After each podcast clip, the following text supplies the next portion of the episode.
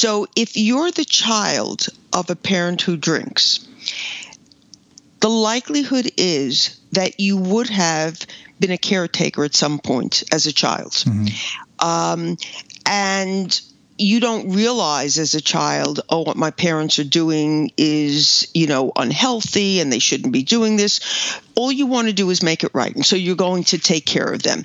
Well, in that same way, if you then are with your spouse and your spouse gets a hangover, instead of calling them on it and saying, you know, why did you drink so much? Mm. Or, you know, was it really necessary? Or, you know, that line of thinking, you will go back to a behavior that was very familiar to you.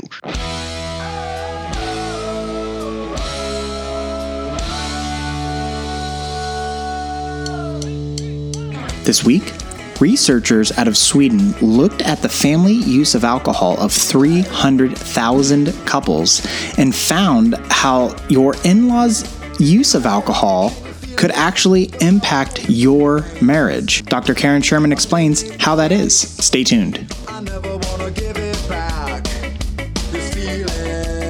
Hi, I'm going to keep this short. If you're new to the podcast, welcome. You should know that we have a website, hitchedmag.com, with thousands of articles, our complete podcast archive with over 500 episodes, a free weekly newsletter, and more. If you like this podcast, please leave a rating or review to help encourage others to join. And without further ado, enjoy.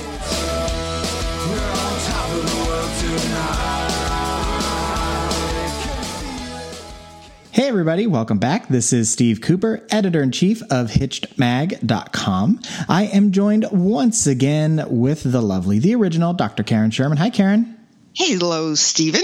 I'm feeling a little feisty today. Oh, that's going to be a good one. Hi. Uh-huh. Uh, Karen is a practicing psychologist in relationship and lifestyle issues for over 30 years. Karen is the author of multiple books, and you can get this information and more at her website, drkarensherman.com. Uh, today, we're going to talk about a new study, yippee, that you came out. another study. I, uh, I love finding studies. The beauty of uh, the internet is that I can find studies from all over the globe. And this one is from Sweden. Uh, and essentially, what they found was that it's your in law's history of drinking problems not exclusively, but that they could possibly lead to alcohol issues in your own marriage. And so um, these uh, Swedish researchers uh, looked at data from 300,000 couples. Wow. Um, and found uh, that marriage to a spouse who grew up exposed to parental alcohol misuse increased the likelihood of developing a drinking problem within their marriage. Uh, mm-hmm. so, what is your initial reaction to the fact that the environment is having this type of an impact on behavior decades later from somebody who wasn't engaging in it then, but has now uh, is doing so now? I am absolutely not shocked at all. Um, our environment plays a very big role. Uh, a lot of the behaviors that we learn, um, we learn vis a vis role modeling. And as a matter of fact, it's often said that uh, when you're raising your children, the way that you best teach them is through your own behaviors. So, and I think I've mentioned this before if you want your children to be generous, then let them see you being generous. So if um, a, you know a child grew up in an environment where they saw behaviors where their parents drank for any number of reasons, then it would not shock me at all that they would then um, you know do so later on in life as well.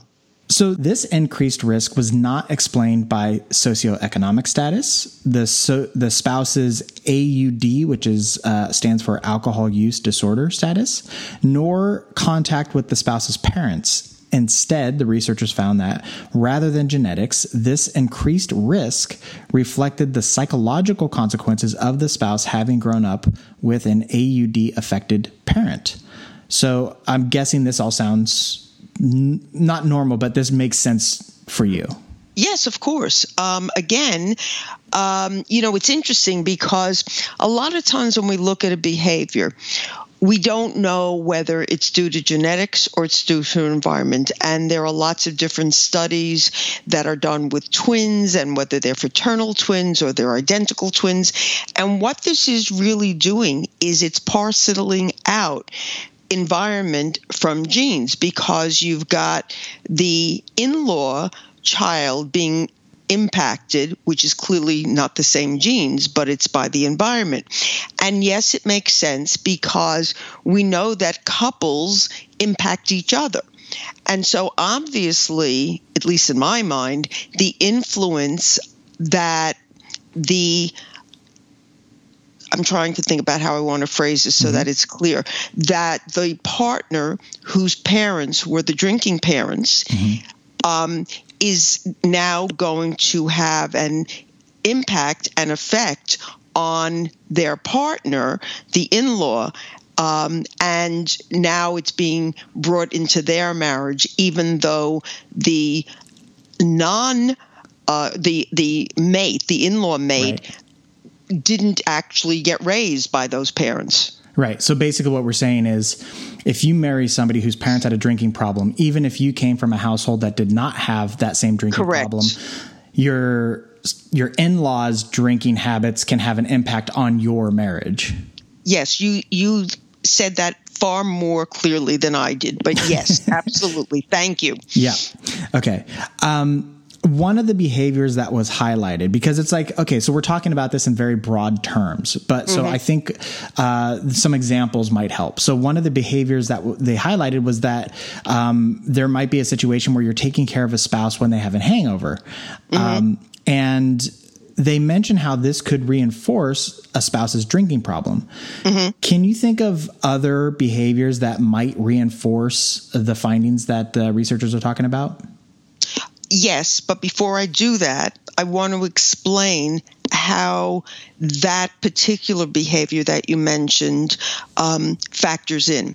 So, if you're the child of a parent who drinks, the likelihood is that you would have been a caretaker at some point as a child. Mm-hmm. Um, and you don't realize as a child, oh, what my parents are doing is, you know, unhealthy and they shouldn't be doing this. All you want to do is make it right. And so you're going to take care of them.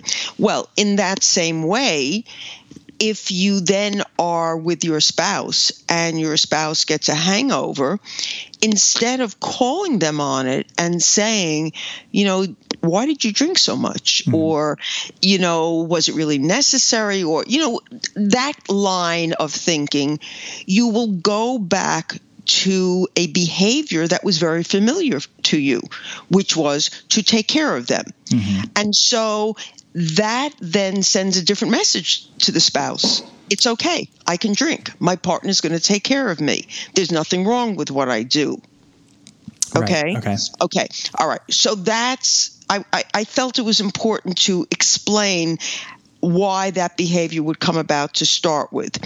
Another thing that might happen is, you know, if what you saw growing up was, you know, well, we're really upset, we're upset, you know what, let's just have a drink and, and you know, have some fun, let's have some laughs. Mm-hmm. That's another behavior that if, you know, you're running into a bit of a rough spot, instead of talking it through or um, even going for a run, let's say, to get rid of your stress, let's have a drink. Mm-hmm. So the kinds of things that you saw your parents doing become legitimized and then you repeat it in your your marriage as well. Got it. Okay. And so it becomes a, I don't know if crutch is the right word or vice or um, it becomes an outlet for the, you know, I don't want to say covering up either, but it becomes a, well, a it, substitute? It depends. It, it depends, Steve, because, you know, it may not always be that they used it as a crutch or a way of handling problems. I was just giving that as sure. an example. But but you mimic what you saw.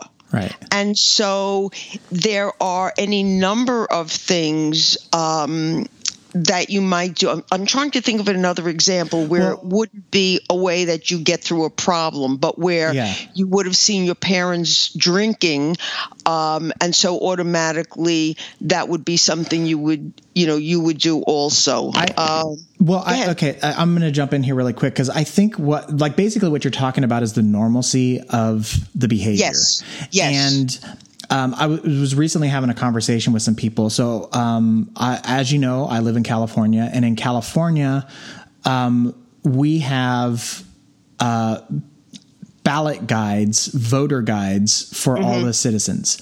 So they get mailed to us, and they include who the candidates are, what their um, policies are uh, who's endorsing them, and that goes along with all the props, propositions, and bills, and mm-hmm. all the way down the ballot. Mm-hmm. Uh, that's normal for me. Uh, right. Jess's family lives in Pennsylvania. They do not have that, and they came out and visited us, mm-hmm. and they saw them a couple years back sitting on our kitchen table and they're like, what are those? And we're like, oh, mm. these are our voter guides. And they're like, wait, mm-hmm. what, what is that? Where do you get those? Mm-hmm. And I was like, oh, they just mm-hmm. come mailed to us.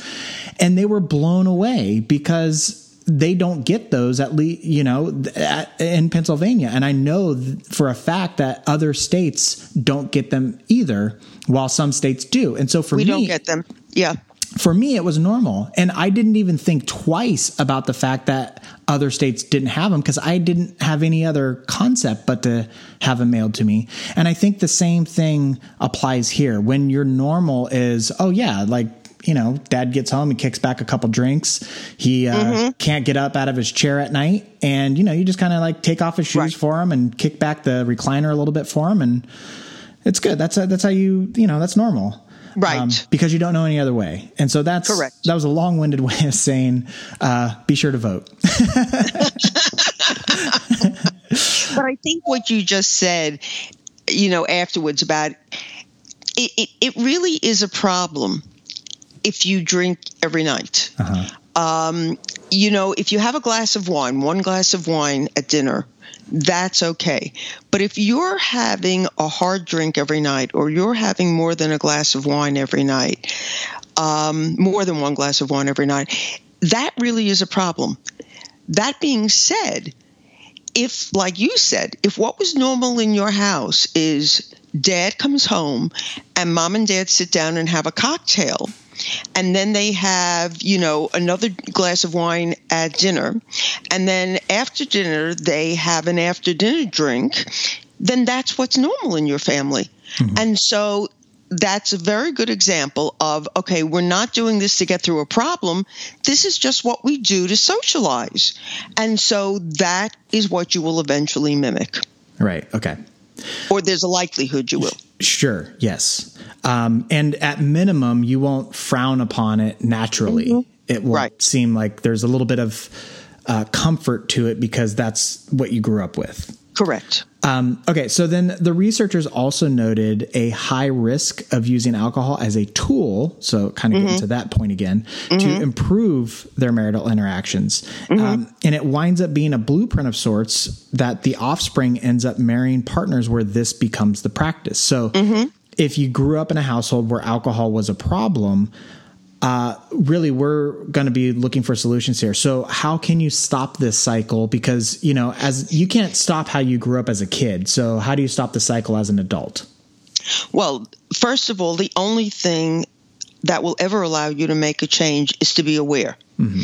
So you would have to be aware and willing to admit that your parents did use uh, this as a tool and that it's really not the best tool for dealing with marital interactions, um, and that you want to do something different.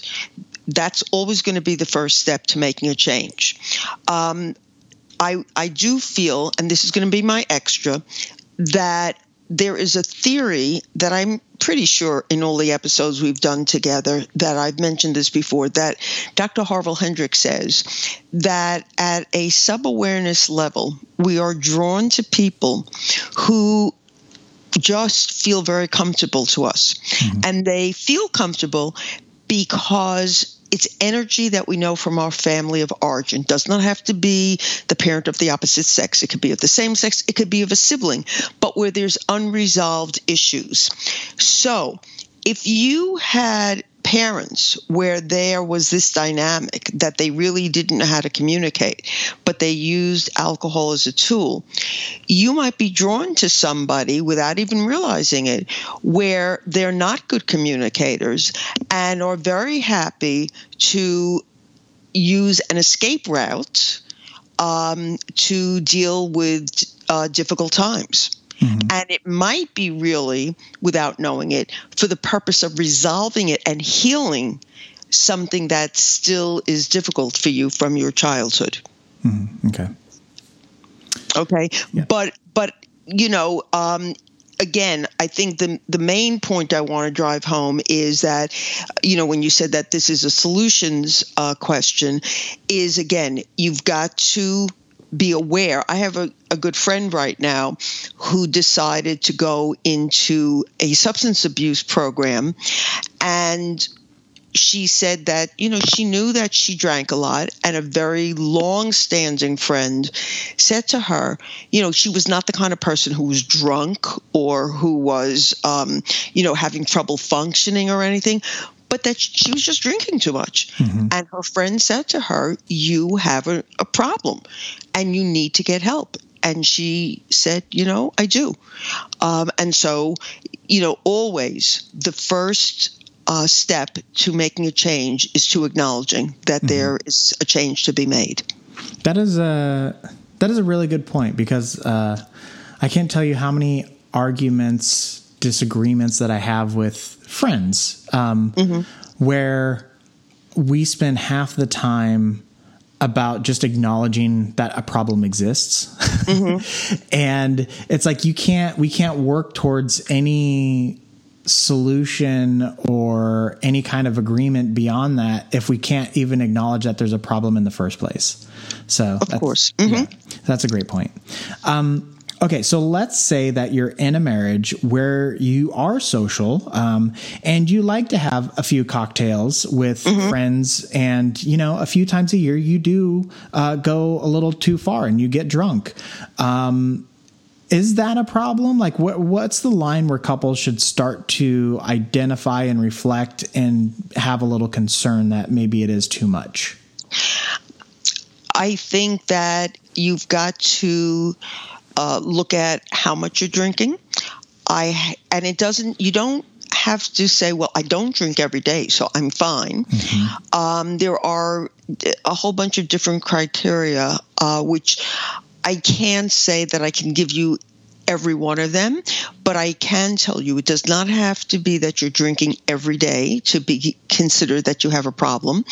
Um, obviously if you feel like you have to have a drink that's a problem that you you know you you can't get by unless you have one.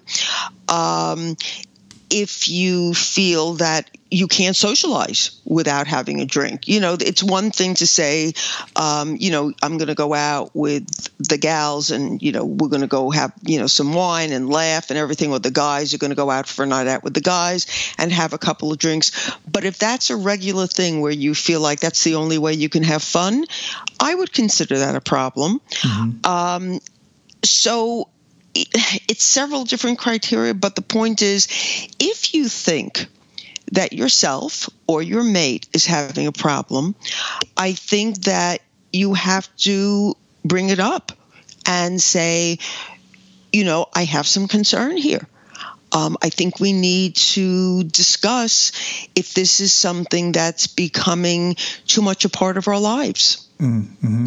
Um, you know, the problem is that very often people don't want to admit it and don't want to um, really look at themselves and say, you know, yes, I know that I, I really am counting on this too much. That you know, it's it's a way for me to escape or to not have to um, deal with whatever's bothering me or whatever. So it's it's a tough one, but um, I think, as I said, that the best thing to do is to speak with each other and say, you know, I have concerns about this. I don't think that we're um, handling our drinking well. And if there are children involved, you should certainly raise it and say, I, I don't know that we're setting a good role model. Mm. Particularly with the information we have now gathered from this yes. new research. Yes. That is right. an excellent uh, point to highlight. Um, yes. Was there anything else that you wanted to add before we wrap this up? Because I thought that was great. No, I, I, I, don't think so. I don't think so. It's just, I think this is a really interesting study because, again, um, it parcels out that it's not just genetics that um, set you up for certain behaviors, that mm-hmm. it, it really is environmental. Yeah. Okay. That yeah, I I agree. I have nothing to add. This is great. uh, so thank you, Karen, so much for your time. This is always a pleasure, and I look forward to doing doing it again very soon. Me as well. Thank you. And before we go, I want to remind everyone that you have been listening to Dr. Karen Sherman, a practicing psychologist in relationship and lifestyle issues for over 30 years. Karen is the author of Mindfulness and the Art of Choice Transform Your Life. Karen is also the co author of Marriage Magic Find It, Keep It, and Make It Last. You can get this and more information at her website, drkarensherman.com. And of course, you can find this information on our website, hitchedmag.com, where you can access our entire archive of podcasts as well as the thousands of articles we have published over the years. Uh, and as I like to recommend, the free newsletter that you can sign up for it takes about 30 seconds, and you will get a weekly update on all the latest information that we have put out for the week, including the podcast. So check that out if you wouldn't mind. And until next time, that's going to do it. Take care, everybody.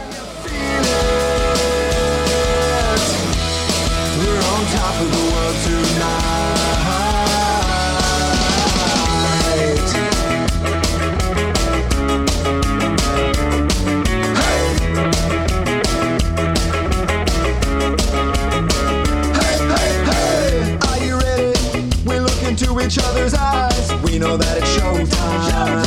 showtime. Clear our heads of all our worries and fears. Now we know it's go time.